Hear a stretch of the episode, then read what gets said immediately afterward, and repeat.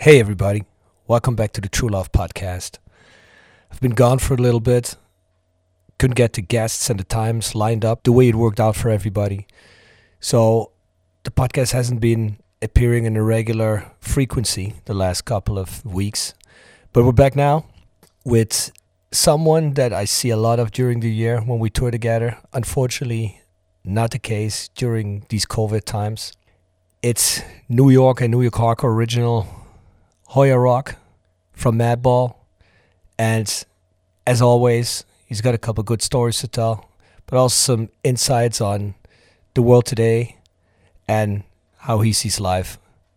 Everybody that knows him knows it's always a good listen. All right, enjoy.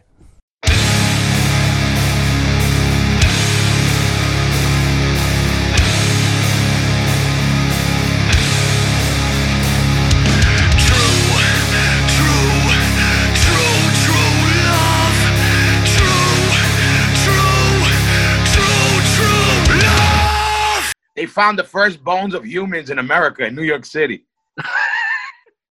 yeah, I mean, it's not surprising. we invented everything hardcore hamburgers, mayonnaise on fries. Yeah, yeah. Air conditioning, ice cubes. condi- oh, that for sure. You know, we gave you guys air conditioning.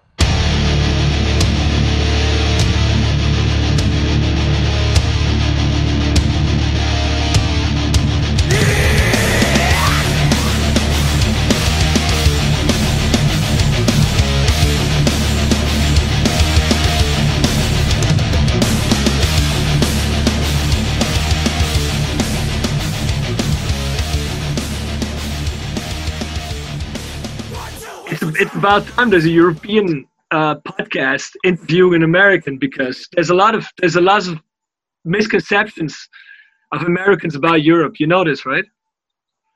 What? You- you- Amsterdam is not a country? No, I I I think I heard it's not, but it might be. Yeah. Everybody knows Amsterdam's a country, dude.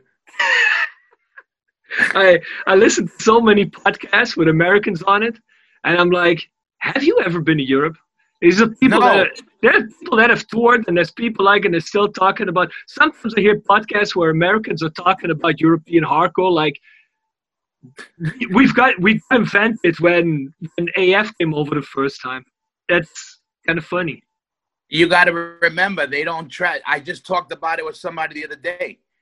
The difference is, you Europe in in, in the, the in the in the size of Europe is only America. You know what I mean? The, the you know we have states. Yeah, the Yeah. different stuff, but it's the same shit. In Europe, it's very common that a German kid goes to Holland, goes to Belgium, goes to you know what I mean, and then you Yeah. learn. Okay, you know we don't got that advantage. I I would I would have said Amsterdam's a country if I never went on tour. That's all right. I get it. But you know, like talking about touring, like we haven't seen each other much this year. I'm kind of disappointed. Yeah, it's been a long time. It's fucking um. Usually we see each Yeah, other like when six or eight weeks out of the year, and now nothing. yeah. When That's- was the last time I saw you? Um, I think it might have been maybe Spain last year, November, October, or whatever that was. What's that? Yes. November, maybe? Almost a year, right? Crazy. Yeah, like that, that's that's that's insane. I know we were texting uh, and talking about it yesterday on the phone, but like how how is that shit for you guys over there? I mean, everything you hear about the states right now is like that you're the, the Sodom and Gomorrah of Corona right now. Yeah, you know, you know, yeah, you know. Again, is shit a little crazy? Then yeah, but shit is also hyped up. Yeah, and people again got to remember. You know, you guys just consider Germany, what's going on in Germany. You know, what's going on in Holland, Holland. We're like all that area in one country. So people got to also remember that. Yeah, and true. remember that and there's also a lot of bullshit not that people aren't getting sick or it ain't a real thing but there was a lot of boosted numbers for political reasons and if Mm. you don't think po- politics have nothing to do with it you're fucking stupid you know whichever side you pick but um it's I agree. remember the size of the country the size of the country and and people also forget there was um you know, tourism is what spread the shit a lot, and not just from other places within America too. You know what I mean? Yeah. They, they you know, you get a, a cheap plane ticket to Florida, and everybody from around America went to Florida, and because they were getting a plane ticket for forty bucks. Then what happened? Then there was a spike in Florida, and then they go, oh no, and then they say, oh, then there's protests. You know, people never let the, the shit go down, Mhm. and then they try to claim that protests have nothing to. Thousands of people in close quarters have nothing to do with spreading this disease. Mhm. So stupid, you know, sickness or whatever you want to call it. Mhm. But um, it's you know it's crazy. It's it's crazy, but it ain't in some places. You know, again, you know, it's like you know how many. There was a hurricane that went by not too long ago through Louisiana. I, I don't know the, the extent of what happened in Louisiana, but I had pe- my own friends from Europe hitting me up, like, "Yo, we're here in Europe, this crazy storm, and blah blah blah." Like, and I'm like, "No, it was fucking nothing." But news news doesn't sell when it's just the good the, the highlights for football. You know what I mean? That doesn't sell enough. You know, um, um airtime. You know, No, you got to know. hear about the sickness and somebody getting killed, or a new murderer, or a new disease, or the new bad guy, or the new gossip. You know what I mean? So it's like, but um, like everywhere, like you know, I was telling you this the other day, like, you know, um, I had a lot of you know Europe looked like it was curving it before and whatever, and then what happened? It started spiking, not in the numbers that we have, but it started spiking enough where the same lockdowns are happening. I'm like, Yeah. that's happening everywhere because uh, you know the, the the minute you know not everybody's responsible. If everybody was responsible, you wouldn't have alcoholics, you wouldn't have child abuse, you wouldn't have um you know a lot of shit. But we got to re- you know unfortunately there's a lot of moron humans, and you uh, think? they think they know better than the next person. Yeah, yeah. It's a fact, you know. everybody's an expert now. But the thing is, Yeah, and, and it's like yeah. Go ahead. no, the thing is this: is like people um. Yeah, you do. You could do your own research. Doesn't mean you got to listen to just a doctor on TV.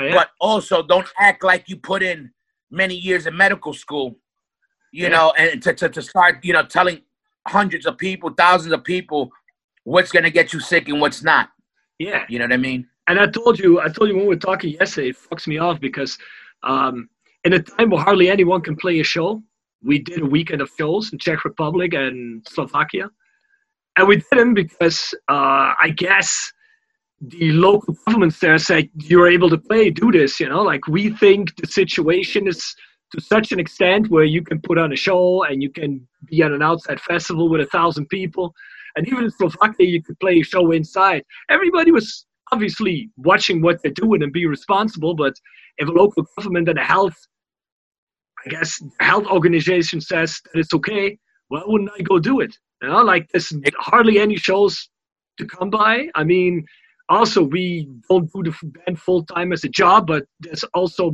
I mean, for me, it's an extent, it's a part of my income. So, and it's yeah you know very hard and- money and- to come and you, and you get shit for it, you know. And I'm like, I'm asking Yeah. myself, how do you like, how is, shouldn't hardcore be a little bit different, you know, like questioning shit, maybe supporting each other and, you know, not believing what the government tells you all the time about this bullshit? Yeah it- that's the problem. People say oh yo how dare you do that? And those are the same people that say fuck the government but yet they're listening to the government that's telling them Yeah.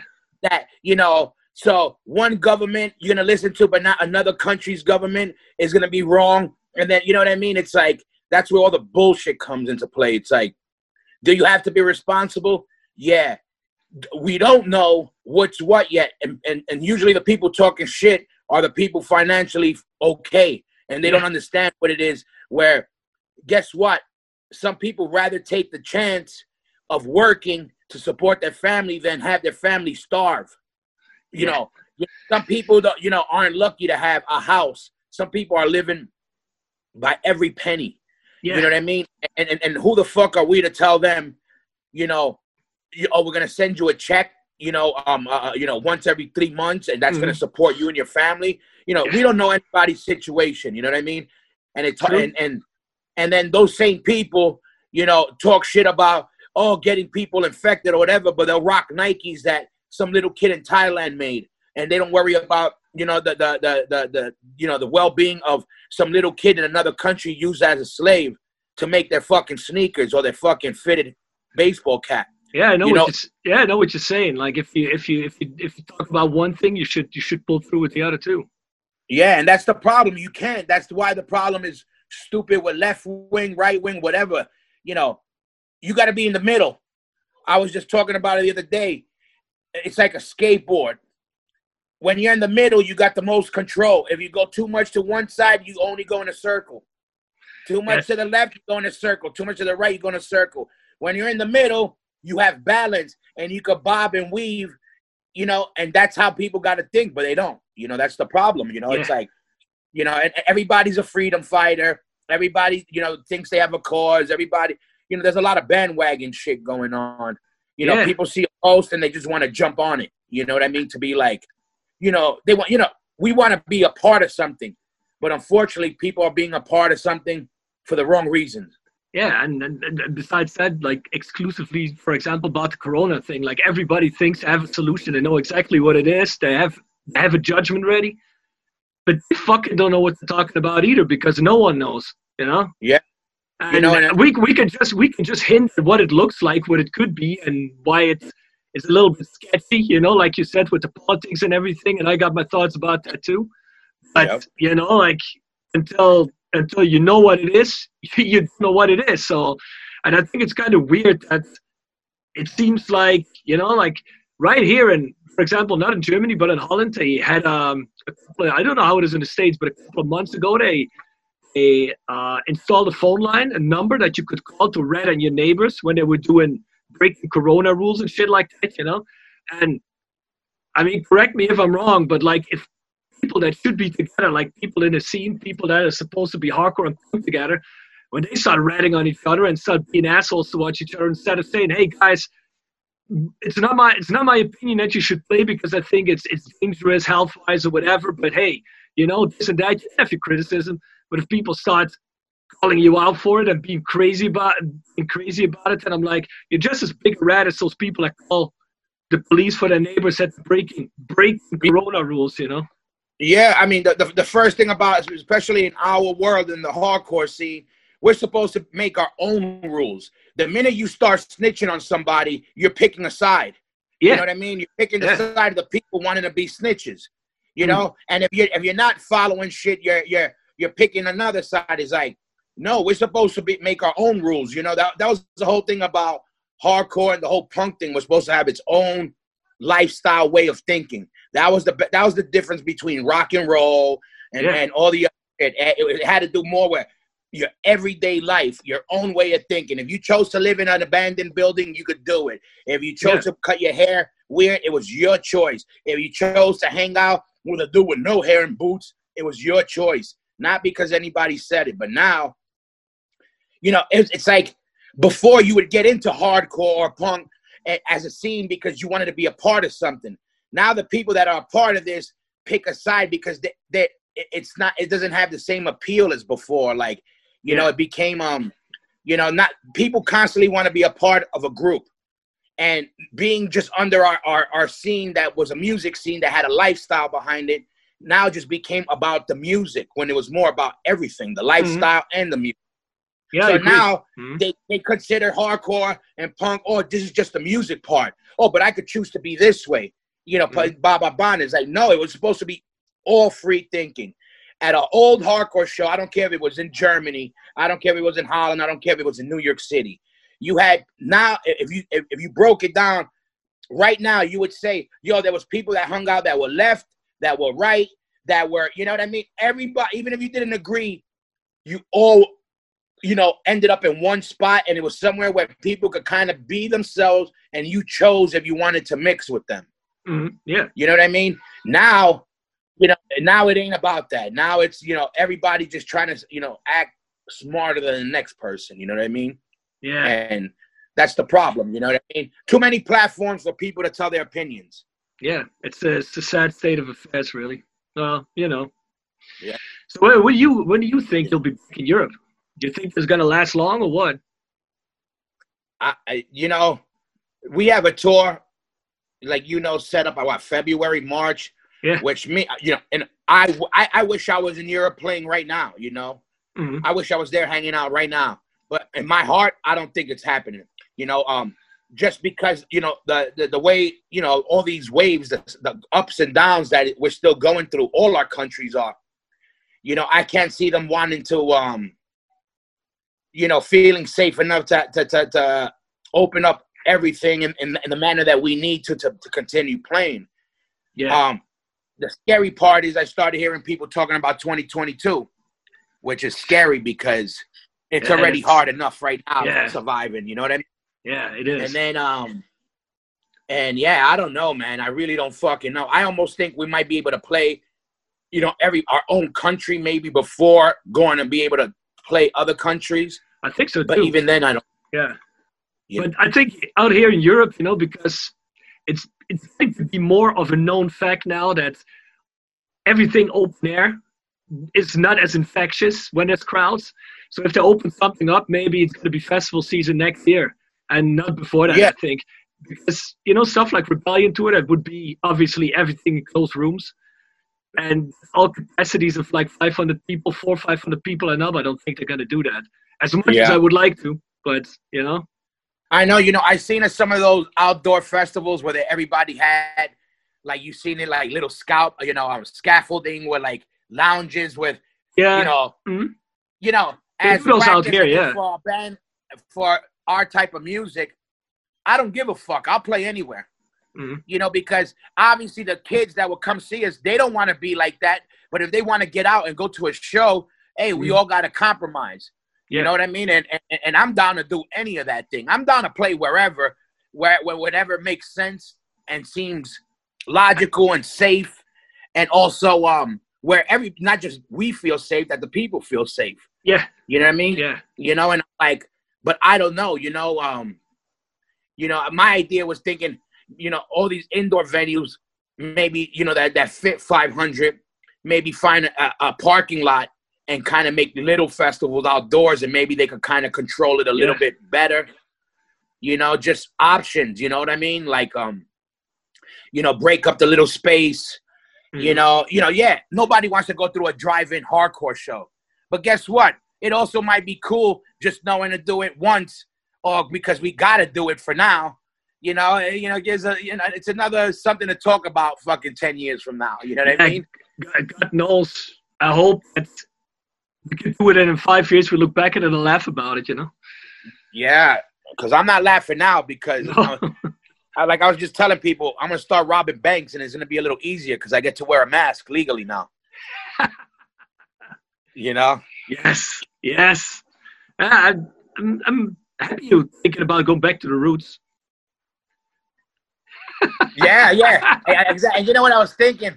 Uh, all the football guys must be loving it. Now they could go to any game. If some of the games are opened up, yeah, there's you know, just just closing games down in Holland again. Like we- we could go Yeah. in with, I think twenty or thirty percent of the audience sitting apart, but to close it down again now, because I don't fucking know why it's open air. No one gets like hardly anyone gets affected open air, but you know what Never. the problem is.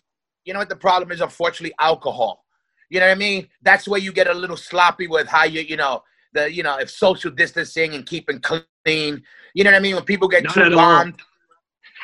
Yeah, yeah, exactly. You never had a drunk dude put his face right on yours and basically lick your face. You know what I mean? And he didn't Hardly. know you. Yeah. hardly hardly ever You know, that's happens, the especially at shows. Yeah, exactly. That's kind of the one problem everywhere. You know what I mean? It's um when you go to the market, you can social distance now. Mhm. Throw a bottle of Bacardi in somebody and see how how long that lasts. You know what I mean? you know. And I'm not trying to take the fun out of all you alcoholics out there, but um, I think that's a big part. But even the sporting events, that's the best spot where you want to go drink and let loose. yeah, You know what I mean? And it's like um, I, I don't know, man. It's it's it's crazy. This whole shit is really fucking crazy. you yeah, it's crazy. We we could talk about we could talk about five hours about this, but you know, let's let's cut it off because you know. Yeah. What are you what are you what are you doing with Madball now? Are you writing? Yeah, I got a. I have, you know, I've been writing for it. I have a, I have a lot of music stocked up. I actually took a little break because before the the, the the the lockdown, I already had some music stocked up, and then um during the whole lockdown shit, you know, a lot of shit happened. You know, like I tell you, you know, you know, um, my mom Yeah, passed away yeah, after mhm. COVID, but you know, she passed away. We were on lockdown. You know, uh, m- my job got you know basically playing shows stopped. So basically, mentally, I it started getting to me a little bit, like fucking figuring out what the fuck I was gonna do. So I kind of took a break. Yeah. So I kind of took a break from the music for a bit, but I got a lot of music, and then I started again. You know, Mhm. basically what I started doing was while I was home, focusing on my son, on my sons, both of them. Mhm. But doing that, I started working out more. I, I took it as a jail sentence. You know what I mean? Like, Mhm. what could I do? You could go two ways. You know what I mean? You could fucking, you know, roll over and die, or you could get up and keep it moving. And I said, fuck it. You know, I got, you know, I want to keep shit moving. Then that's why I relaunched the Smoking Word podcast. It was a perfect time to do it. Techno, the, the Zoom shit blew up because of um this pandemic shit. You know, a, a, a, an app that helps um shit like this um um um work easier for you know for guys that aren't tech technical guys. Yeah. So I, I said, let me take advantage of it. I, it also keeps our, our world alive, the movement alive. It keeps the brand alive. It's being we can still be creative. We're still giving back to the scene. You know, it still helps all our endeavors. You know, keep you know the mix, and um, it helps to keep it busy. You know what I mean? It's like therapy. So I relaunched the, the, the podcast. I've been doing a lot of merch for the Casa de Rock stuff, and Yeah, I started putting- writing music again. You know, stocking up music again. What happened? No, no, I was just saying, like, yeah, What you said? no, like you said, you've been. I've noticed you. Uh, you you put on the podcast again because you, you stopped doing it for a while, right? And uh, I Yeah, love that. I, guess- I, I think a lot of people like to hear you talk, you know, and shoot the shit. So I was like, this is perfect for him. Why didn't he, you know? And he started again, which is awesome. So yeah, you do You- what, like, you know, one, like- one a week? yeah, yeah. One a week. I've been doing. I've been consistent. I'm gonna try to keep it one a week. If I take a week off, it's just because of real life. But my plan was to do everything a thousand percent from my life, my lifestyle to my my my my my my, my career to anything I'm doing. I said, I'm not just you know one thing I I, I I know I got a big mouth, but one thing I know, and you know me, when I say I'm gonna do something, I do it Yeah. right? You know, I, I'll get it start. I'll make it happen because I don't do nothing unless I'm really passionate about it. The Mhm. smoking word had to take a break because you know we were using, you know, Jörg, our sound man who lives in Germany. At the time, we needed a recorder, all this technical shit, which I'm not, and it became a, a very big process to, to upload a video. Mhm. And um, long story short, I couldn't keep up with it when I came home. And something with a podcast, I, li- I wanted to be consistent with it and all that shit. And I let it go for too many years. Mhm. People kept asking me, "You got to bring it back. You got to bring it back." And I had fun doing it. And then again, when I started seeing the Zoom shit, I said, "Wait a minute, you know, now everybody's home." One, number two, now they have an app that it automatically br- puts the audio file, and now you got a video like this Yeah. together and it's, it's very easy to use and what better time than now you know when everybody's doing a jail sentence kind of you know what Yeah. i mean If- you know if- and i said uh, no, you go I ahead. it, you know i figured fuck it let you know let me jump in and, and i have a lot of ideas for it i'm having a good time with it and um Yeah. I, I think we are at like 10 11 episodes since we relaunched Yeah, So, great. yeah, yeah. I've been listening to most of them. I just started the Tim UD one. yeah I that's a loved- good one I always loved Yeah. the band. It's great. Yeah, and it was good. I started seeing them come back in the mix, you know, on, online. I said, let me go catch them Yeah. early on, you know, because um, they were always one of those bands that, you know, they they they bobbed and weaved. You know, they're a hardcore band, despite what their sound. You know, they they came from that. Like they came up in the hardcore scene, but they were able to branch off into a lot of other shit, which is very impressive when you hear it. You know, they did a lot of Mhm. were able to do a lot of big shit and cool shit. With- A lot of it I didn't even know, and um, it, it it's cool to again, you know, um, to touch base with the old era.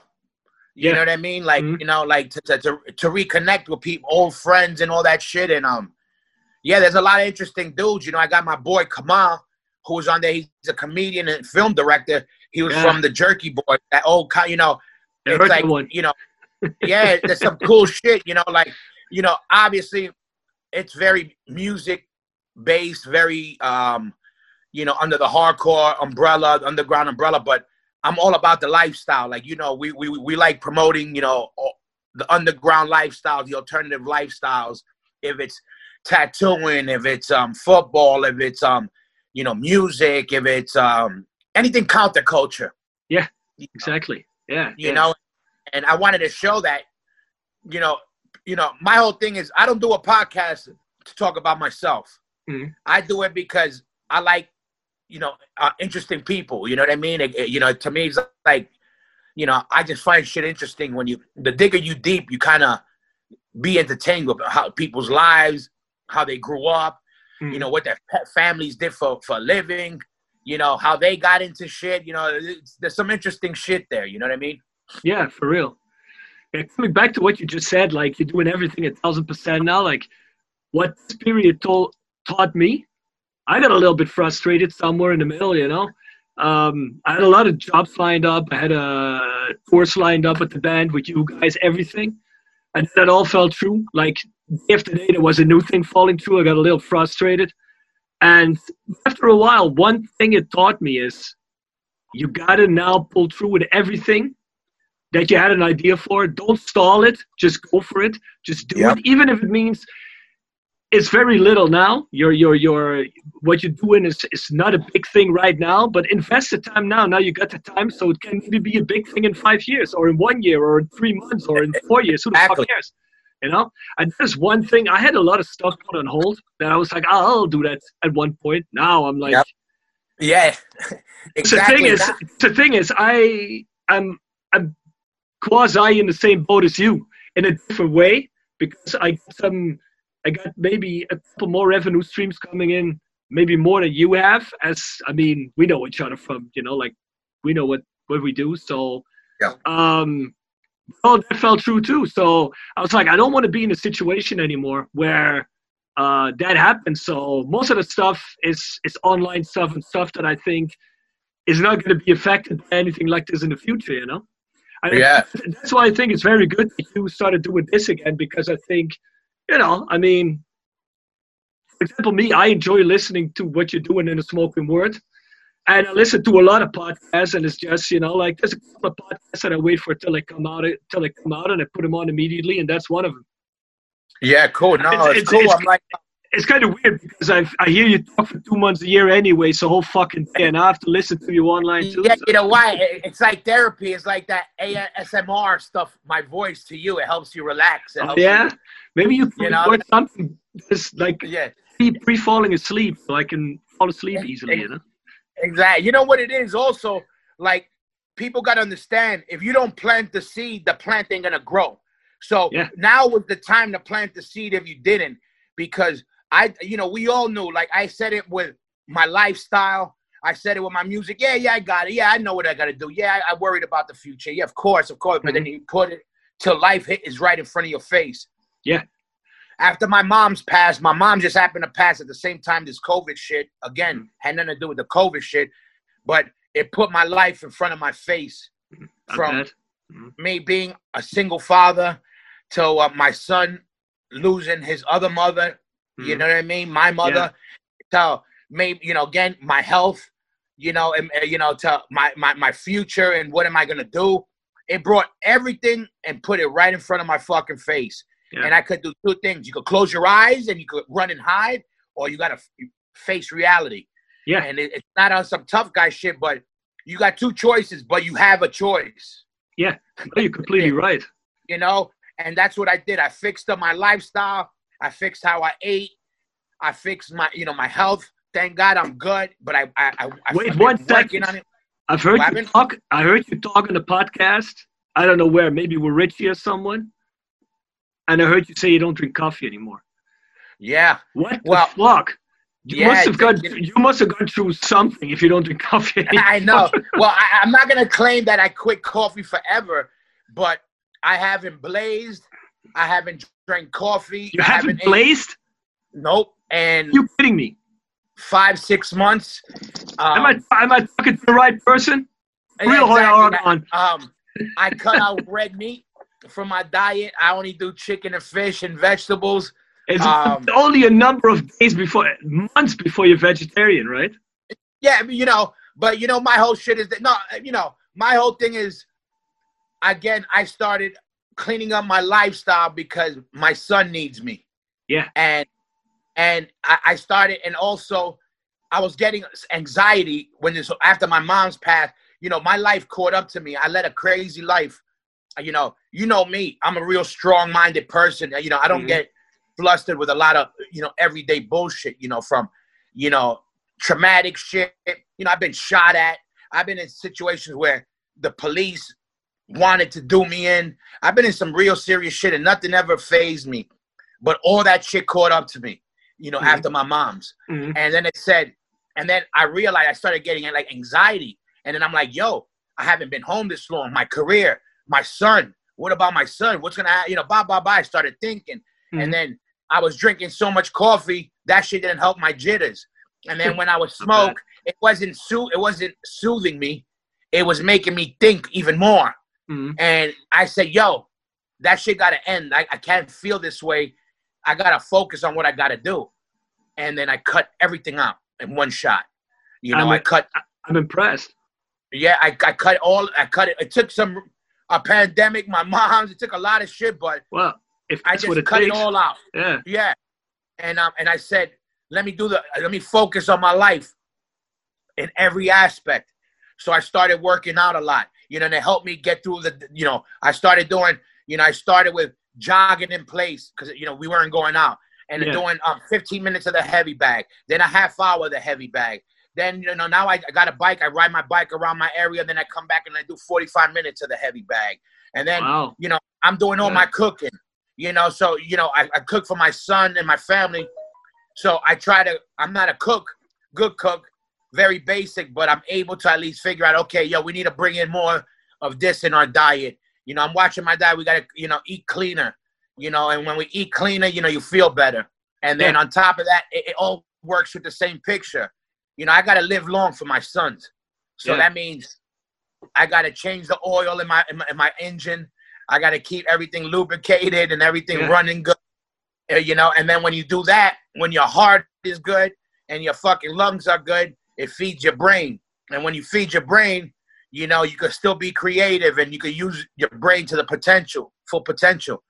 And I took advantage of all that, you know, and I was just talking about it on my boy Truth on his podcast. I go, I literally wrote, I got a board where I write, you know, like a, a, a board in my house where, you know, you would write like a, a, you know, like it has a, like a calendar with a, a marker where you could wipe off. Yeah. hmm And, you know, it, you know, it's hard to be motivated every day. And I literally put my son's name, my family's names, my, you know, that, and I put, I will win. And I had to put that there. So every time I woke up and I didn't want to work out, I saw that and I go, why did I write that? And I said, because I don't want to lose. Yeah. And I said, why I don't want to lose? And I looked, and literally, that's been getting me, making me do this every day. Yeah. And and literally putting a message up to remind you that shit helps, because I people would used to, you know, used to hear like therapy doctors tell people all this type of shit, and you'd be like, ah, that's all like kind of corny shit or whatever. I literally put it on my wall, and I got it right there. It says, "I will win." And it has my son's name. My and then every morning when I feel like I don't want to work out today, I wait tomorrow and I look at it, I go, no, I put that there because they need me. And I said, fuck, all I got what, what else I got to do? I'm not in jail. Yeah. You know, I'm not in, on a life support. I better get up because I can. Mhm. And and that right away, the minute I get through the workout and do all my shit, I feel glad that I did it. You know what I mean? I feel like I earned my food. I earned, you know, um, I get I got an extra couple minutes of my life back. Yeah, that's a good feeling. Yeah. and and that's what I've been doing, you know, from like everything and every way in my life. That shit, you know, I, I started working on, and that's what I've been doing. You know, again, trying to use the time to fucking build myself. You know, Yeah, it's crazy how some things can just make certain things click in your brain, huh? And in your Yeah. in your mentality. But I think is, I'm very impressed. Uh, a lot of respect that you uh, that you're doing it because I know you. I mean, you were big on coffee, you were big on Blaze, and you were big on a lot of things that. Yeah. You know. Yeah. So and and don't get me wrong, not that I don't, I I, I miss it, and I ain't saying the coffee's forever, but I'm gonna, I'm going as long as I don't need it now. I wake up fine and I don't even think about it. Yeah, You know but what I mean? a, a coffee now and then is not a big deal either. But it's it's it's about, you know, Yeah. your boys from Uppercut said it. It's all about moderation. Yeah, and like what I told myself, the next time I do a coffee, I'm gonna earn it, and it's gonna be from a good spot. Like, all right, we're on the road. Yeah. You know, my one coffee. Let's go to a good spot. Okay, I'm gonna drink that one coffee. That's it, and I'm gonna make it like that. I think like that because I love coffee, and like that, I'm, uh, you know, I, I you know, I, I'm, a, I'm somebody that an addictive personality in general. If it, you know, I, I love having a good time. If if I'm gonna laugh, I want to laugh hard. If I'm gonna fight, I'm gonna fight hard. You know, if I'm gonna drink coffee, I'm gonna drink a lot of it. If I'm gonna smoke, I'm gonna smoke a lot. And Mm-hmm. then you realize, all right, you know what? No, you know, get my my my whole body used to not having needing it every single minute and treating myself to it and use it as a treat. yeah. And um, coffee's one of them that I'm just p- putting on the back. I might not. I might make myself a promise and not to drink coffee till I go back on the. You know what? I'm gonna say it here right now. I'm not gonna drink one fucking coffee till I'm with you on tour somewhere uh, at a good coffee spot. Good. Good. I'll join you. I haven't drank coffee for I think one and a half years now. for reasons, but um, yeah, I'll join you with that one. Yeah. I, I can't do the same for a bottle of beer. I'm sorry. Yeah, yeah, yeah. And again, and some people, to me, with the blazing, you know, there was times, you know, I could go. It was never that I needed to blaze every day, but I loved blazing. I really loved it. But unfortunately, with everything going on, it wasn't giving me the the the, the relaxation I needed. It, it was making me overthink because I'm a thinker, and it was making me overthink. And when I overthink, I start um adding more stress to myself. Yeah. you know, uh, I think too much of the future in a Mhm. negative way, or like what could go wrong instead of Mhm. what I what I could do to make shit better. You know, and then I say, you know what, I don't need it, and you know, to me, it kind of I don't miss it. I love it, you know, but I don't miss it because the last times I done it, it, it didn't make me feel the way I wanted to, and it was like a nasty feeling where I never want to feel not in control of myself. Mhm. Yeah. And Well, I'm, you- and I, I'm and I'm you fi- you're finally turning straight edge after all these years. yeah, right. Shit, but you know, like Who would've thought? totally thing. Yeah, but that I, means you I- again, yeah, you, basically you means know, I uh, you know, I did enough smoking and drinking coffee for four lifetimes. yeah, I, yeah, I can attest to that one. So I can basically cut the hospitality rider in half, right? What happened? The hospitality rider can go 50% of it. Yeah, Good. Makes my life easy. Love it. yeah, yeah, yeah. You know, it, What about, yeah, what, it's, it's, it's, it's shit. what about True What's up? Union? Yeah, no, um, I, I've been working on that. I got a, you know about it. Um, I got a new band. I, I, I you know, I don't call it a project because it's a real band, and it's a real, um, you know, it's a hardcore band, but it's it's like ACDC with James Brown's drummer. You know what I mean? On some Yeah. shit like that, mixed with a little bit of the animals. You know what I mean? But it's um, you could feel, you could tell there's a, a, a hardcore attitude behind it, but it's not hardcore music. You know, this is the, the type of music I tell people. Um, you know, the hardcore shows on a Saturday night. This is where you could take your girlfriend on the Thursday night. You know, she could have tattoos and wear a dress and not feel out of place. Yeah. You know what I mean? It still Mhm. has that element of our world, but um, something you could go chill, have a drink. You know, you could drink, you have your little whiskey drink or your little, you know, um, um, It's, um, it's, um, it's groovy rock with an edge. and yeah, exactly, basically that, you know, and um, some shit I'm really psyched on is I got some really cool shit.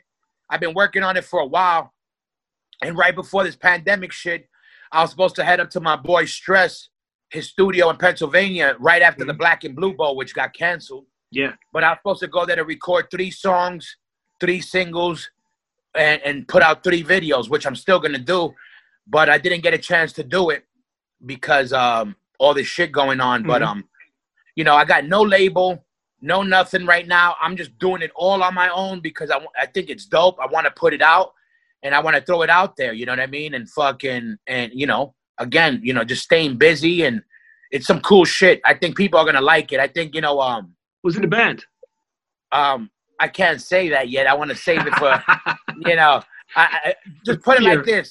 I got the illest, the illest rhythm section people could fucking ever want.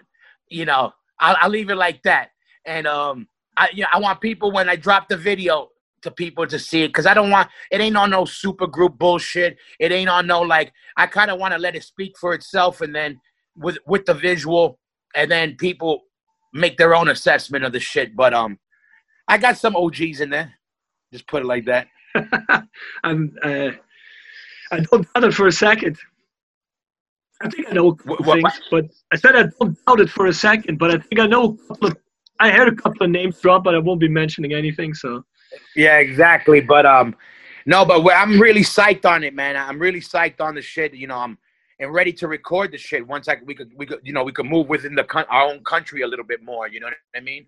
yeah, And, you know, uh, it's therapy also, but I got a lot of songs for that too. You know what I mean? I got like 10, 12 new Madball tracks, not finished, but ready to be, you, you know, put together with the band.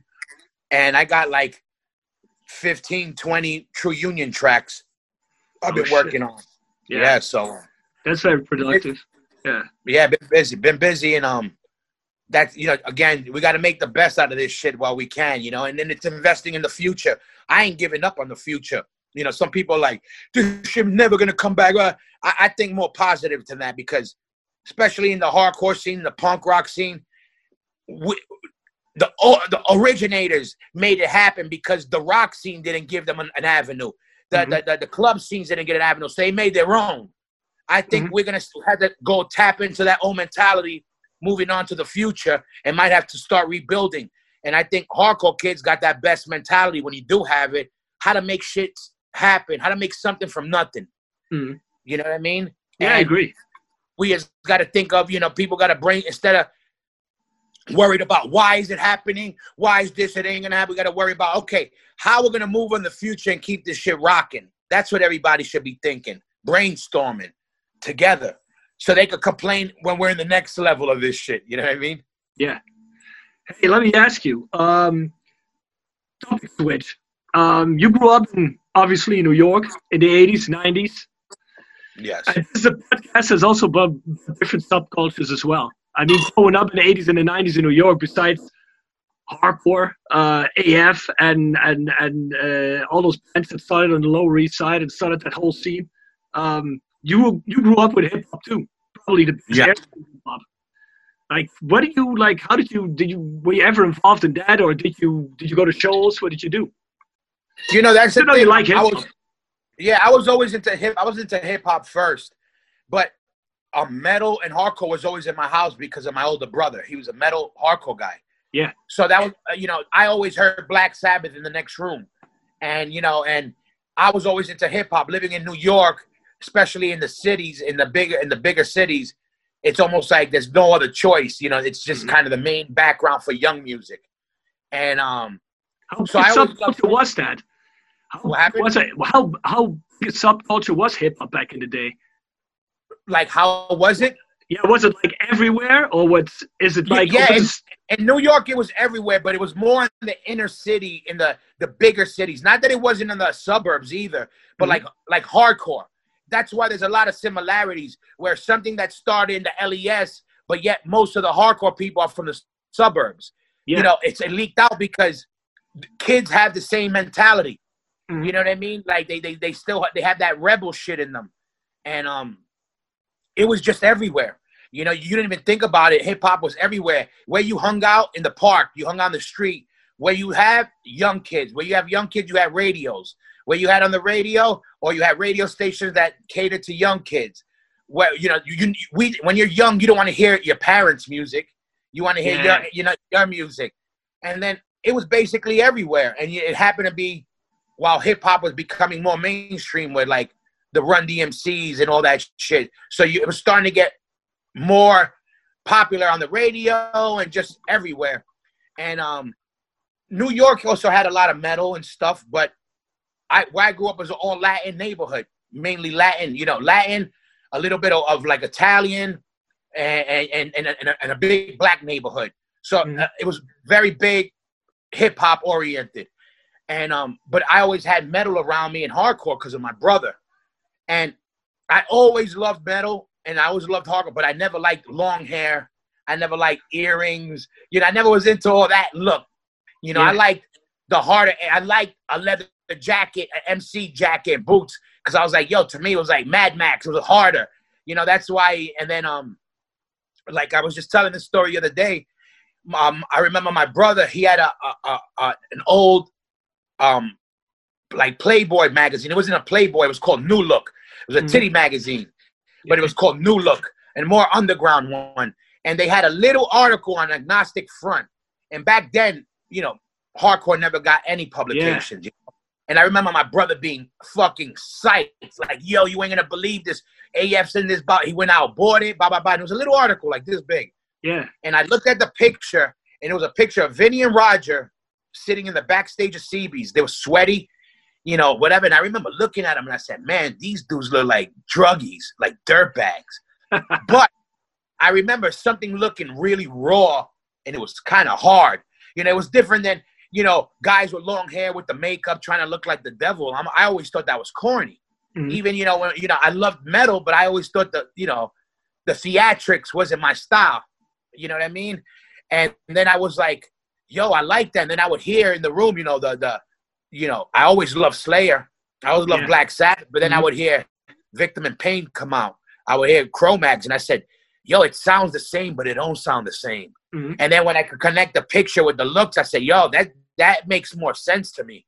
You know, more, More regular dudes, more raw. Even with the look, they weren't. They didn't care how they looked. The, the, you know, their look wasn't part of the image. They were Mhm. the image themselves, being themselves. So you remember, And the, um, you remember the first time going out to CB's? yeah, my first show was um, um, Rest in Pieces and Sheer Terror in 1988. You know, I don't consider myself an old school guy, but that's been a while now since '88. That's the But um. I used to tell my brother when I was younger, take me to shows, take me to shows. Yeah, yeah, yeah. But I was like 11, 12. He never wanted to take me. I was too little. And then what's he went that- to the what's that- army. was that your first hardcore show ever. as it? Oh, yeah, that was the first ever, the first art Ever. show ever. All right, yeah. At my first show. so you ever. didn't go locally in No, I- Queens or somewhere. Yeah, no, no. My first show ever, hardcore show ever, was CBGB's Rest in Pieces and Sheer Terror. And before that, you know, again, like hip hop didn't have shows. They had, I did see a hip hop show once before that at a roller, a famous roller ring that used to be around called USA. Yeah. Roller ring. And they come out in famous movies like um, Style Wars Beat uh, and a couple of old hip hop movies because it was a skating ring, but they used to have old hip hop and people used to break dance there.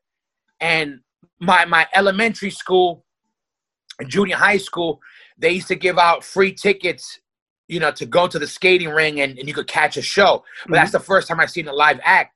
But my first real show was that show at cbgb's when i was uh, 15 years old something like that What you and, think um, about that?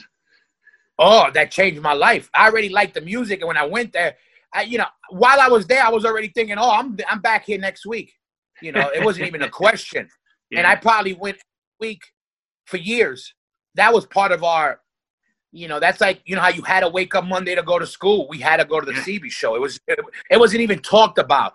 We didn't even care who played. We were there. Mhm. Yeah, You know, in those days you just went and you would check out the all the bands, even if you didn't like or didn't know. You would walk in, check them out, see if you liked them, then walk back out and hang. But you would go. Mhm. You know what I mean? So. yeah. I did, I never been to an arena show till I was signed to Roadrunner many years later, and that was because I got free tickets. Life of Agony went on tour with um Ozzy, and I got free tickets, and that was the first time I was ever in an arena. So I never even been in an arena till I was like, you know, in my 20 years old, 21, 22 years old. All right. What's that? That was that was before Dynamo, right?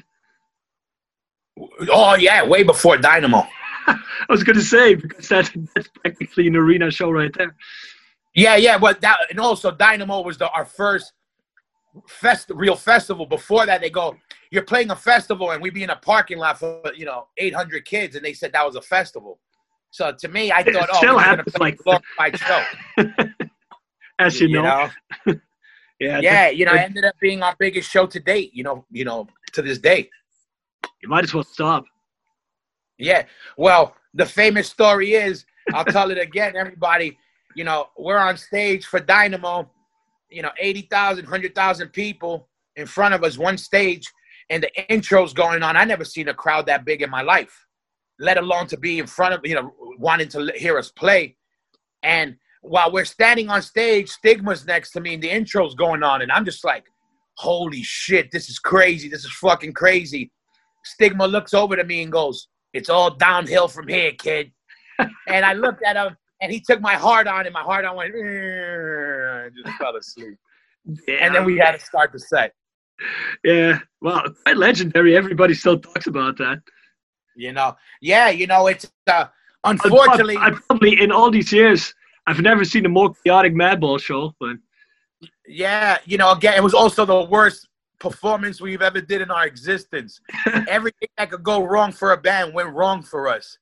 And I'm so uh, glad that the people took it as, yeah, it was so raw. In my eyes, I'm like, yo, we sucked. I remember I remember starting out with Born from Pain. And back in the day, like you also think like uh, it was so great because the responses were great. I mean, we were lucky. We straight from the get go, we had a lot of people behind us and a lot of support. But if you look back at it, if I talk to Dom now, he goes like, "Yo, those first four years you guys played sucked.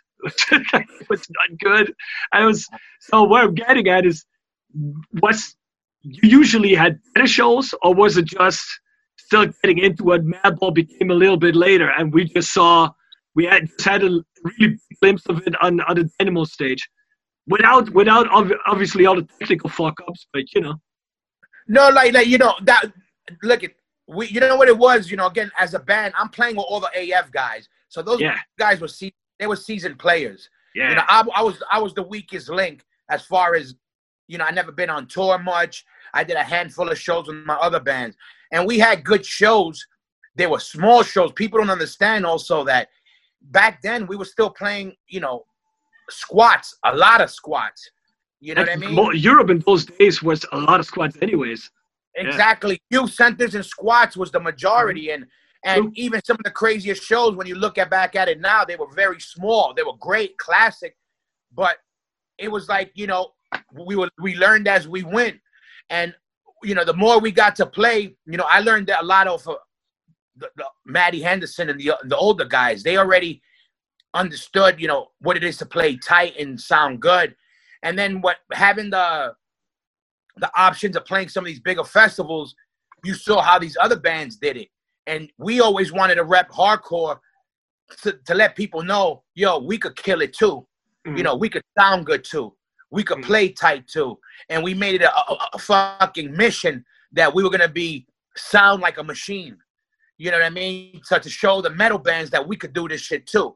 Cause I always felt like hardcore never got the respect that it deserved, you know, yeah. because of the you know, of the musicianship and and um, you know, we always had the attitude more than anybody. Which but is, I was like, yo, we, we got to step up the, the, the playing to match the the attitude. You know yeah, what I mean? And it's kind of it's kind of crazy because if you listen to a lot of death metal bands at the beginning of the '90s, you know, like this is like, but obituary, uh, a little bit later, Six Feet Under or Autopsy, those were all bands. Those riffs are as basic as hardcore riffs. That's not yeah. a lot of that is not difficult music.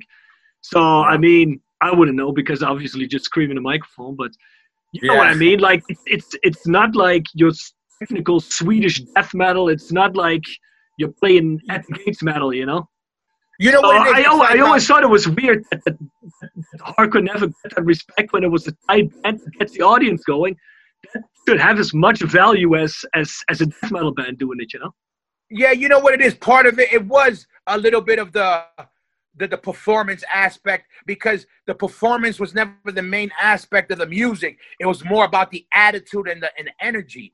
When mm-hmm. metal was more about some show off shit and some um, um theatrics. Mm-hmm. You know, not that that's wrong, but it was a different mentality.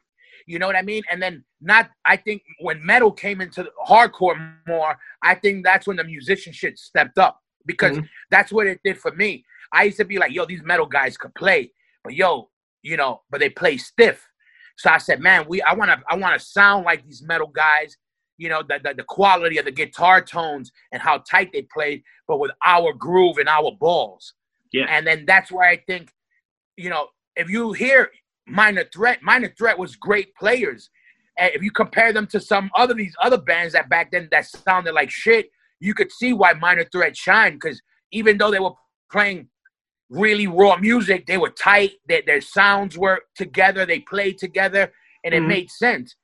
Listen, the difference between Victim in Pain and Cause for Alarm. Mhm. Victim in Pain has balls, but it's really dirty. Cause for Alarm sounds very mean, but very well better put together. Mhm. Why the the metal aspect crept in it, Yeah. you know? And I think, yeah. um, you know, we, you, you, they met in the middle, and I think that's what makes the beautiful the, the beauty in it. You know, the, the the the taking the best from every type of scene and making it pop in the middle. You know. Mhm. Yeah, true. So what was your uh so what is your uh what was your first cassette you ever got? Like My first cassette- what? Hardcore cassette, like mixtape? Oh, um, fuck. What was You on it it? was kind it was kind of weird because um I don't even think really uh, uh, like I don't remember demos like again like my brother already was listening to hardcore so I already had the the, the Age of Quarrels I had the GBH I had the fucking Discharge I had the you know the Gnostic So you-. You don't remember what your first bands were that you got exposed to? Like or were it, th- th- those were GBH and and and Cro-Mags? Agnostic Front hands down was getting blasted through my brother's fucking door. It was literally the bands like AF The, Mhm. my brother was big into the Cro-Mag demo because that was out then. But Yeah. the Cro-Mags, um, um, uh, GBH, you know, exploited discharge. You know, um, the, I remember the Y. My brother still has it. I think the Y seven inch. Mhm. Um, you know, but uh, for me, I think my first tapes, which I don't remember, were demos from local kids because I had the main hitters, you know, the records at, at home, and then when you go to CB's, people were always selling demos. Yeah. So you would get a demo. I don't really remember them, but the first record, one of the first records I remember buying with my own money was when um, Leeway dropped Born Born Expire. I actually split it with my boy Beto, who used to play with us at the, you know, my, my first band. We actually split the money for the record because we didn't have enough for the album. And we waited. It was an album that should have came out, I think, in 86, 87, but it took years to come out. And then we found out when it was coming out in, in 88 and we literally wait and the, we were in the record store when they were still in the boxes on the floor before Yeah. it was open and we were telling the guy come on he goes we're gonna put them up tomorrow we were like come on man sell us one we literally split the record. I paid like you know whatever it was it was like eight dollars. He put in three i put in five or whatever it was. Yeah. and literally we did this. Yo i'm gonna have it this week and then you'll get it on the weekend and then you get it next week and then i get it. We like we split the record up. You you know, kind of shit. yeah, and so we did that, and then um, you know, little by little, I was never a big record collector, but I got all the main, you know, the, the, the staples, you know, and I had all, and then I would get, we would make mixtapes. yeah. That's where mainly my cassettes came from. You know what I mean? yeah, exactly. Like I would get my, my boy Richie, my old drummer. He had all the records, so he would make mixtapes. Yeah. So we would tell him, "Yo, put the Cro-Mags, put the Leeway, put the Breakdown, put all the, you know," and then we would just make mixtapes and pass those around. Yeah. So you were saying you were going to all the shows in the 80s and you just went to any show just because you like, you know, just wanted go there. Like I was listening to this one podcast that's all about uh, Revelation releases. And Uh-huh. obviously they had a lot of uh, straight edge bands on from that era, you know, um, the records that came out in that time. And I guess it was in, there was a time um, after the, the, the rest in pieces AF era and all that kind of stuff that uh, straight edge was huge, I guess, in New York, or at least it looked to the outside world like it was huge. Um, you not being straight edge and coming maybe from a little bit of a different background to that scene, because that scene sounded or looked a little bit suburban. Not that it's a bad thing, but maybe a lot of suburban kids, you know. Uh, It not as much, not, mu- not as much inner city kids. How did you guys look at that? Like, what's that? Did that? You know what the thing was? This was the thing that the, the, I, the part of the division in hardcore was because of the youth crew shit. And, and let me explain it. It ain't not because I love straight edge, and there was always straight edge is a part of hardcore music. It's definitely in the DNA. You know what I mean? Mhm. But the problem was this. Like I said, when I was a kid, I would go to a show. It was very normal to be Gorilla Biscuits, Maximum Penalty, Agnostic Front. Mhm. You know, um, um, um, No for an Answer, The Cro-Mags, Super Touch. Mhm. Nobody thought, oh, there's a straight edge band, there's a tough guy band. It was all a hardcore band. Mhm. And then when the youth crew shit coming from the youth of today, people and whatever, they started youth crew, youth crew, and it became they only started supporting their own movement. Mhm. And then what happens is now the guys that were meatheads, it's like, oh yeah, then we're just gonna support our shit, and they started dividing everybody. Mm. Um, the straight edge weren't the only reason, but it was a reason Mm. that part of the reason that shit started separating because of the whole giving shit a title when it was should have been all hardcore. Mhm. You know what I mean? It, was very common for youth of today to play with AF. And then later on, it became, oh, that's a youth crew show. And I go, what do you mean a youth crew show? Mhm. Only straight edge bands. I go, I don't give a fuck what it is. If it's ask the Gorilla Biscuits who was at the Gorilla Biscuits shows. You know, I was at more straight edge shows than half these fucking straight edge kids ever been to. I was there to see No for an Answer. I was there to see Instead. I was there to see, you know, Bold. I was there for, you know, seeing Youth of today. I we not me, just all of us. We used to go rep for Judge, you know, because there was if if it was good, it was good. Mhm. But the minute it started being like, oh, you know, a lot of people on that side started looking down on people on our side, and we're not the type of people that take that lightly. So it automatically made us put our our guard up and maybe get a little more ignorant than we should have. Mhm. You know what I mean? But yeah. straight edge was always a part of the scene. You know, um, um, vegetarianism was always part of the scene. Mhm. Veganism was always part of the scene. Drinking beer was always part of the scene. Mhm. People, I remember somebody calling us the, uh, years ago, and they were like, "Yeah, you know, like you guys, you're a tough guy hardcore." And I said, "Whoa, whoa, whoa, what? Tough guy hardcore?" I go, "Why? Because if you talk shit, we'll punch you in the face." I go, "I'll, I'll pick, I'll, I could pick out a hundred straight edge kids. If you talk shit, they're gonna punch you in the face. It has nothing to do with being hard. It has to be doing with being real." Yeah. And I go, you know, to me, it was like hardcore. It's in the title. It's the harder edge of punk, cousin of punk. It was the harder edge of metal. It was the hard, raw version of our lifestyles. The more we're not gonna talk about it, we're gonna be about it. You know, punk rock was about destroying. Hardcore was about rebuilding Mhm. and we were always about being vocal about it. And then when they started putting, you know, it was the more extreme way. If it was straight edge, you extreme. The straight edge kids were the ones running, stage diving, stepping on people's heads. It wasn't the tough guys, but that was hard. They were expressing themselves with, with oomph, and that's what Mhm. we like. But the minute Yeah. it started becoming too many titles, you know, like you know, not now you have oh that's D and D for Dunkin' Donuts, or LOL, laugh or loud. You start giving everything a title for everything, and it becomes its own thing. Yeah. When it's like, no, we were all hardcore kids. If you were hardcore skin, a hardcore punk, hardcore straight edge, hardcore drug addict, you were all a hardcore kid. At a hardcore show, you would see everybody, Mhm. everybody roll up. And I, that's the thing I miss about those days when it didn't matter. I gotta say, Europe still has that in a lot of ways. So that's why, you know, also, you know, um, Europe kept a lot of more the original spirit alive.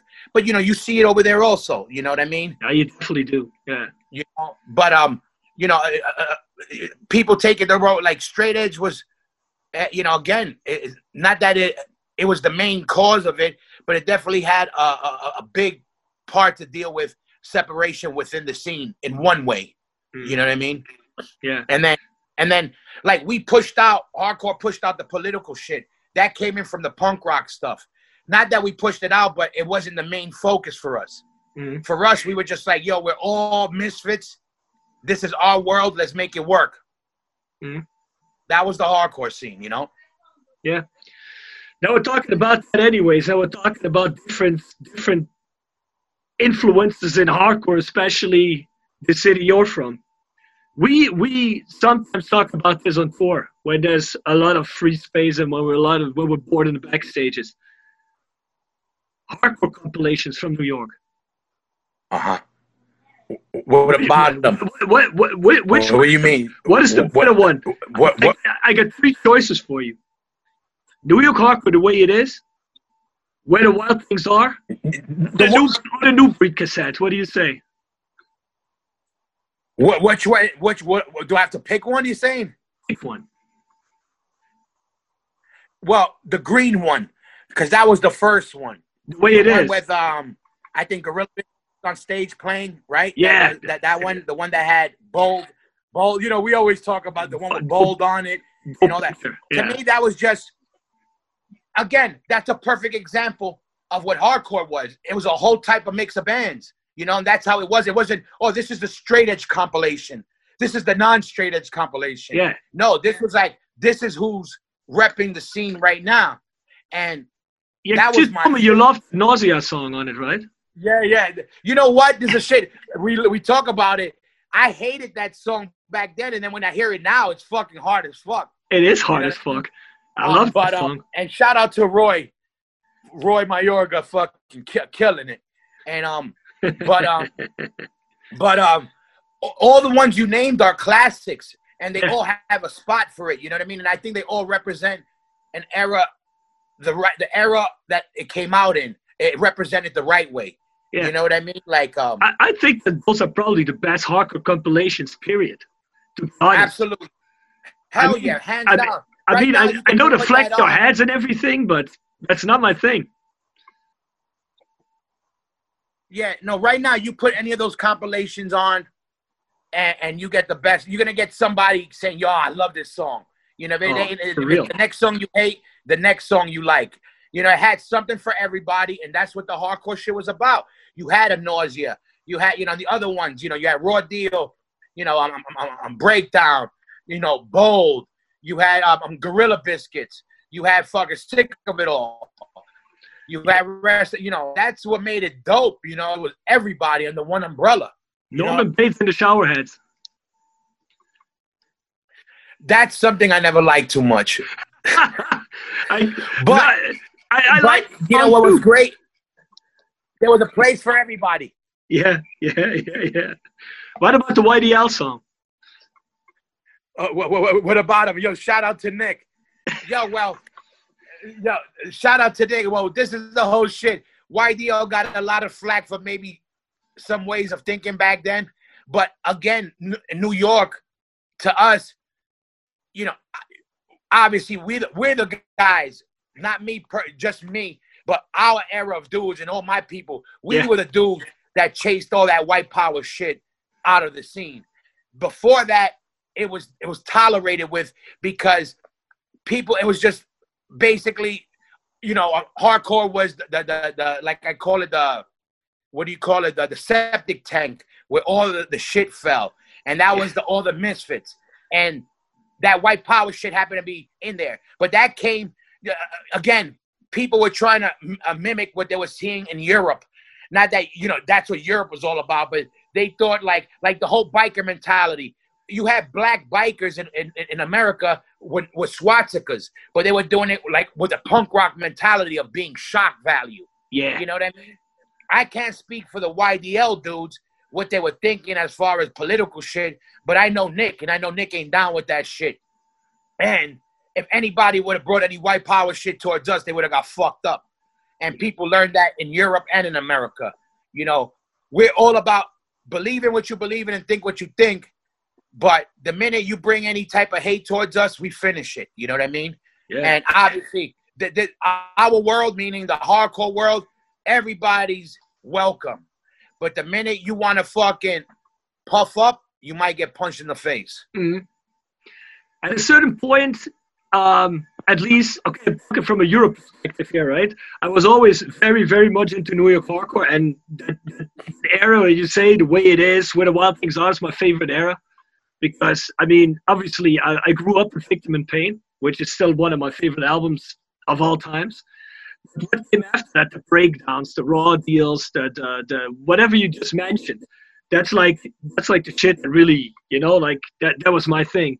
So and after that, there seemed to be a period. I mean, it's it's been discussed a million times, but um, where after that whole youth crew thing was done, and people from that scene started going more post-hardcore with all the the quick bands and all those bands, that was like kind of hiatus and things. I guess this also was the time when you guys started coming up, and kind of Exactly. Thorn started coming up, and those kind of bands, maybe 25 ta Life or whoever. Um, Yep. and how like how was that like was it was was the we talked about it a million times but was it for the people out there was it like were the shows still big were there still shows going on or was it like something you felt you had to build up from the ground again No, you know what it is. Yeah, hardcore was dead when we started coming up. You know what I mean? And when we started, hardcore was dead in New York, and we liked a lot of those post-hardcore bands. But again, a lot of those post-hardcore bands were guys that separated themselves from the scene. And if mm-hmm. you happen to notice, a lot of them were from the straight edge scene. You mm-hmm. know what I mean? That kind of felt maybe a little bit more clever, a little bit more educated than the rest of us, and felt, oh, we're grown up now, we move on. Again, don't get me wrong, I love early quicksand. Into another shows, there's probably more of us, the tough guy dudes, than the not tough guy dudes there. yeah great album because yeah we love good music, and those guys did represent, and a lot of those guys are are, are um, early staples of the hardcore scene. Mhm. But there was also some a little a little bit of they thought they were better than the rest of us kind of shit. You know that that I don't care what anybody says. That was definitely going on, and when we started, we didn't start to bring the hardcore scene back. We just said we started to make music, and we were repping the values we came up with, and other bands like Crown of Thorns and the Bulldozers and all the all the other bands coming out around that time had that same type of mentality. And I Mhm. think that's why it started getting rebuilt kind of like that earlier era, like the you know the, the raw deal era and kind of that where you could be a little bit more swaggy, not as punk, but still with a little bit more of the old school values, you know what I mean? Mhm. But those shows were great, you know. And again, we went to those shows because there was no more hardcore shows. Part of it was because of violence due to us. I ain't gonna make ourselves sound perfect, and half of it was too that these post-hardcore bands were trying to get a check. They saw somebody getting signed, and everybody wanted to be a post-hardcore band. They Mhm. wouldn't even call themselves hardcore. They go, "Oh, we're progressive rock," and we used to be like, "Yo, that's fucking whack." You know, you're almost denying your roots. And we took offense to that type of shit. That's why to this day we make sure we say we're a hardcore band, no Mhm. matter what. You know, that's what we are, and always Yeah. will be. Yeah, yeah. 'Cause then I think in New York you had parallel to that. You had like that whole ABC No Rio scene, right? Yep. And you know, again, did that ever I mix know- with you guys?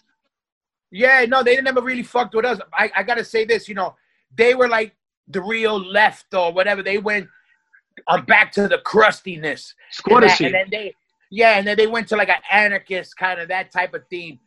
And I know some good people from that scene, and they actually, we never mixed with that scene. And I know they they weren't crazy about us, but my band Demise did get to play a show there, so I give them props for that. We played one show there, and um, Anyone fall um, that hole?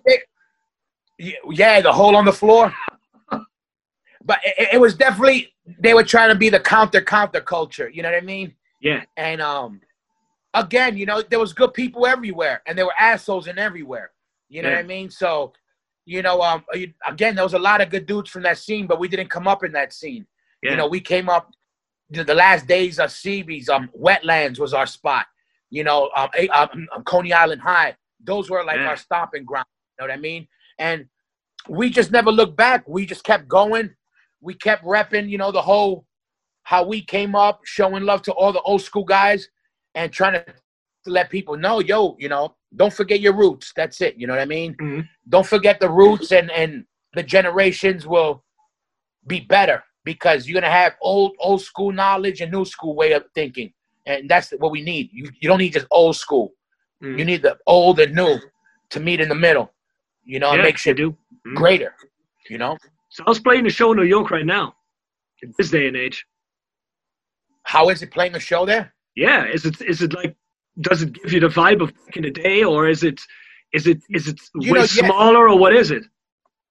Yeah, like like in some ways smaller. You know, the black and blues were always good, great. You know, you know, we're able to Yeah. when, when when when they when they were able to book at Webster Hall. You know, you'll get a couple thousand people. You know, have you have this is hardcore in Pennsylvania, Philadelphia.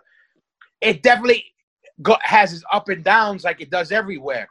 but um, what I think is there's less smaller shows Mhm. as a whole because you know um uh, the, the the legal system. People started getting sued and small you know and, and there had to be a lot of um uh, uh, insurance things. So a lot of smaller clubs stopped having shows you know what i mean?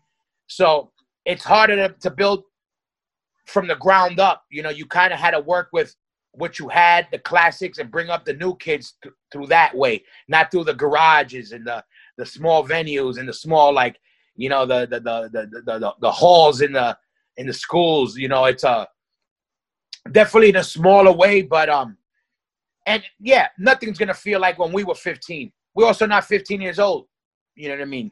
So but not. i think when when when when, when something when it's something um with a, a variety it brings out everybody still you know what i mean? Old and new. So it's it, it's it's it's different but it's still there. It's still there. Good. Hey, let's uh, let's switch topic again. You uh, we discuss this sometimes too. You uh, you love you love sports, right? Well, maybe not like you to an extent where you do a lot of it yourself, maybe except for some uh, some jujitsu. But Yeah. um, you you rep your you rep your hometown teams. Yeah, like you know, it, it, it was like this. If you watched it or not, in New York, this is the way it gotta be. Don't let nobody else tell you different. When you're a real New York motherfucker, you go two ways. All I can speak is for New York. Either when you're a Yankee guy, which I am, you're the Yankees. For for hockey, you're the Rangers. For basketball, you're the Knicks, and for um, football, you're the Giants. If you're on the other side, you're a Mets, Nets, Islanders, Jets. There's no meeting in the middle, despite what some people we know try to do, play both sides. You can't do that shit. yeah, But but uh, we some- were more some- we- some when we came Europe up, we were do more into baseball. Yeah, for us in New York, you know, me personally, we were more into the baseball and American football. Mhm. You know what I mean? Yeah. And um and and and that was that's very popular where we grew up. And um, but guys like Ezek, Ezek was a good ball player. You know Mm-hmm. what I mean? And if you ask Ezek, what's your team? He's gonna tell you the Knicks. Mhm. And it's just how it worked. And generations were brought up like that. My mother uh, comes from Nicaragua, rest in peace. And Mhm. Nicaragua is one of the countries in Central South America that they've been p- bringing out baseball players since the 50s and 60s. They have an old baseball culture, which is rare for South America and Central. My grandfather used to listen to the Yankee games on the radio. So that meant my mother was a Yankee fan. She loved baseball, which means we were Yankee guys. And my brother's a big Yankee fan. And you always stay. It's it's a little bit it's a lot different than how you guys see football. The only difference is with football, your your your your your your your, your, your nationality comes more into play because you have away games, and now it becomes more than your local city. It becomes more like Holland versus Germany, Germany versus France, and then it brings in a lot of other things like politics involved, which never we had to deal with. We just dealt with Mhm. other cities and states Yeah. um, um, football is there's people that are just as passionate for baseball than they are with soccer football, meaning Mhm. soccer. But I think at overall, um, uh, uh, um, the nationalism, and I and I don't know if that's a bad word in, in Europe or whatever, but being proud of your country had a lot to do with um, um, and with football in Europe, which brought in a whole different dynamic. Yeah, You know also I out also out here, it's not just not just the, na- the, the the national team because for a lot of football people, they don't care much They about don't the follow. national team. Like I know in Holland, not a lot of people that I know care about so much about the national team. It's, Yeah. it's more like your, But- your hometown team. You know, like becomes you represent yeah, your but the reason hometown. is yeah and, and you rep that but also part of that is why you guys don't always rep your national team because the politics behind it you guys don't back that politics and don't want to be under that umbrella when politics had zero to do with baseball zero to do with american Yeah. football you know what i mean yeah, it's so it made things different for some people it is. For other people, it's just like they're not interested in supporting a supporting a team that hardly has any of their players in it. You know, and that's a whole different dynamic. I think exactly with, with the states because I mean you don't really have a national baseball team, you know, or you don't really have a national basketball team except for when you go to the Olympics or something, you know. So exactly. So there's already a different thing with that. You know what I mean? It's common to have national teams playing each other. That was never big in America with any sport. It was rare to have national fo- American football teams against other. Na- you know, you didn't have that. So it already brought a different dynamics. You know what I mean? So Yeah. where I, I, I'll show you guys that rep fo- American football like guys rep football in Europe. Mhm. You know, with the same passion, the same. They want to fucking burn your city down when they lose. That same thing, but it's different. It you know, it's it's um in the bigger picture. It didn't leak into um um um, um politics. Not that all football in Europe is political, Mhm. but it's intertwined in some ways and some not. You know yeah, what I it- mean? Yeah, it definitely is. At some clubs, it's a very big deal. At other clubs, it ain't at all. But it's it's very. It depends on the region, on the people who are involved. But yeah, definitely, there's, there's a lot of politics involved too. you know yeah so that's what happened like and for us being in the hardcore scene like you know again people forget we're a lot of south americans and, and, and europeans in america you know so we grew up with football european you know meaning soccer whatever Yeah. you know, a lot of that but Tell us about your dad's football career. what happened Tell us about your dad's football career. Yeah, yeah. My father played in, in, in Ecuador for Emelec. My my father played um um um as a as a as, as as a youth, and he even played in leagues when he came to New York, and even managed football teams. Again, soccer. Don't get it confused. Yeah, Um, in, in New York, you know, to this day, that's why how I know what's going on with all the European clubs because he watches fucking that shit twenty four hours a day, and um for for us, I grew up going to games watching my father play, you know, and I saw the nationalism come out there when, when it was Ecuador versus Peru, and that's them playing in Flushing Meadow Park in Queens. I see the wives fighting, the kids fighting, you know what I mean, and I would see it. But for us, you know, it's funny in, in New York, you know, we rep West Ham for, for if we were into football because we associated that when we would see what in Europe, you know, the, the, whole skin culture was big in New York. We we were skins, but we were hardcore skins. Yeah. And, we, and, and, and, and, and, the teams that we would get that repped our scene were teams like West Ham and even um Man U, which was always popular, but Mhm. was known. You know, they, they they were known to have, you know, again, it's the clubs, you know, the hooligan aspect of it. So guess what? You know, we're gonna gravitate towards those type of clubs.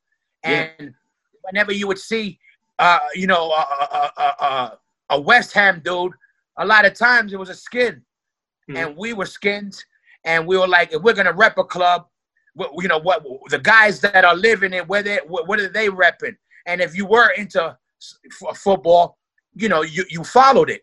You know Mhm. what I mean? And like again, I don't follow every West Ham team. I mean every show. But if I'm gonna rep for anybody, I'm gonna say I, I root for West Ham.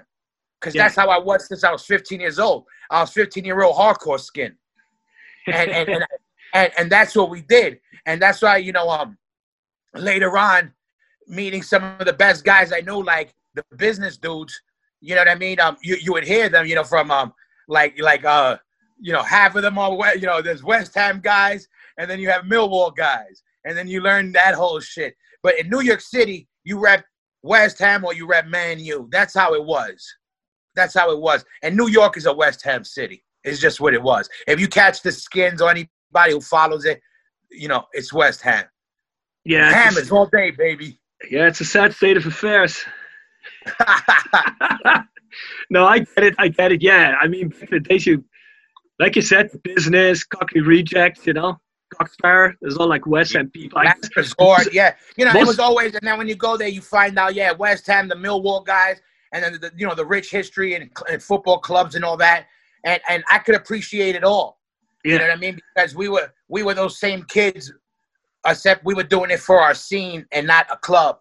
You know what I mean? If, if if we had clubs like that then here, we might have been with that. You know yeah, what I mean? there's, there's a lot. There's a lot of similarities to that actually, and a lot of parallels. You know, like people sometimes don't get the subculture of football. You know, but it's there's a lot of similarities with what ultras do and the way Yeah. they work. How and I'm not talking Absolutely. about politics here. I'm talking about ethics of morale and what whatever you know, like how they do with the club as we deal with the scene. You know. Exactly. How many people we personally know?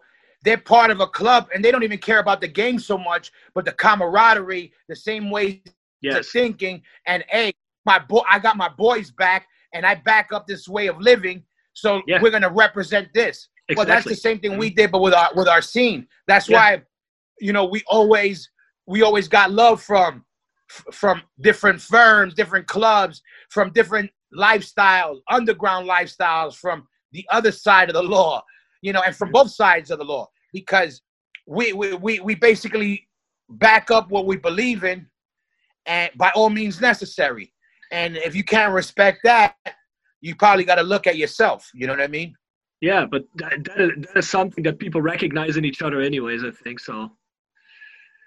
The, uh, exactly and that's why we always got love from you know um um, um if it's biker clubs if it's different um clubs football clubs you know Mhm. people could appreciate what we do and show us love because we all got the same mentality you know you fuck we, we we- we're gonna rep what we rep and we're gonna rep it loud and if you got beef for one of us you got beef for all of us Yeah. and that we're just like you know uh, it's not just alpha males there's alpha females it's just a, a, a either get, lay down and die or represent you know and we're that, those type of people you know what i mean Yeah, so you and Freddie were talking about starting the Inter Inter Miami firm. What happened to that? They're playing, so Yeah. I'm I'm waiting.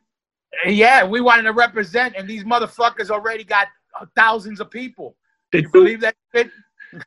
Inter Miami. I don't know. still, i'm still planning to rep represent the miami team because i want to take my son to team to, to, to a couple of games and um it, it- it's it, it's it would never be like europe but i think it's a good example of showing um representing you know uh, um it teaches you you back up your club when they win or lose Mm. not just when they win and and, and, and that goes with anybody you know with, with being you know it's easier to be down with somebody when they're doing good you know Yeah. but it teaches you you know I think, I think it teaches you you know um a different way of thinking and um i live in miami now Eh, i'm not too crazy about the hot pink which i won't rock but um but, but i definitely um look I at appre- you.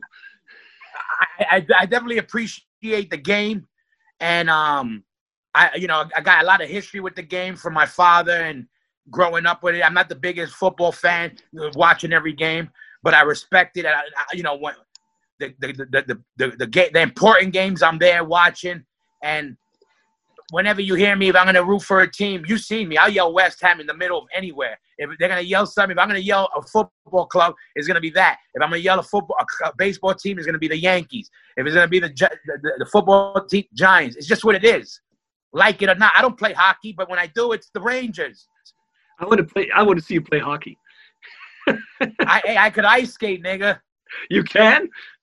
Yeah, Good. absolutely. I can. Ah, I can. exactly. So we see who's gonna who's gonna score more when we play. Then. We'll see. Well, ne- next tour of winter, we'll get on the ice.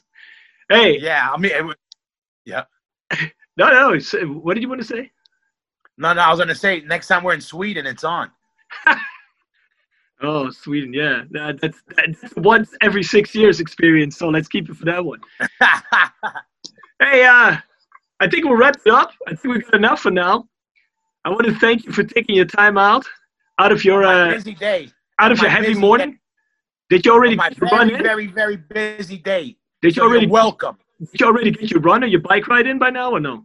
No, no, I'm actually gonna do that. I got my sons here. I made them breakfast right before I got on with you, and I usually go. I don't know what time it is now. I, I, go idea. around. I, I usually my my neck. I usually eat around um 1.30 uh, uh, uh, lunch. So I usually go right before it. So I you know I work out right before it. So I'm hungry and and I appreciate that next meal. All right. So Well, I'll leave you to it so you can uh, so you can actually eat it a bit. Hey, thank you very much, my friend.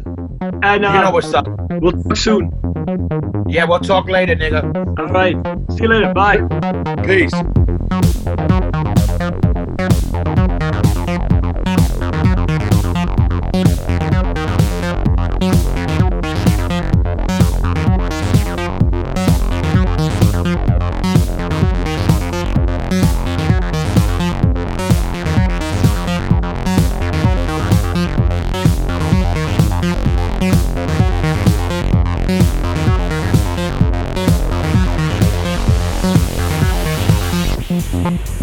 Thank